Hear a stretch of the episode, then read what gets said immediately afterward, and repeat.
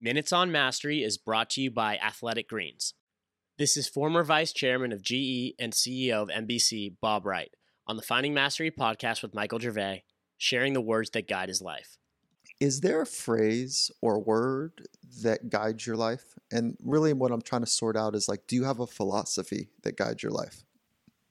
Well, I guess it's just two things. Uh, two things. You have to have passion, and you have to accept responsibility for what you want to accomplish.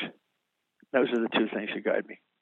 Wake up in the morning. I, I, can't say that the weather the weather, the weather stopped me. Something else. I just gotta.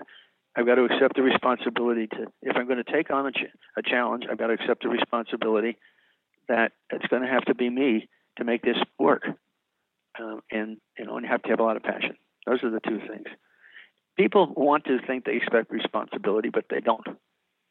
Oftentimes, um, they'd rather watch others or they'd rather participate in some other way, and that's fine.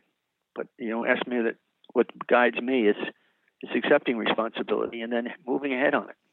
For the full Finding Mastery podcast, head over to findingmastery.net or check us out on Apple Podcasts. And for a special offer from Athletic Greens, head to athleticgreens.com slash finding mastery.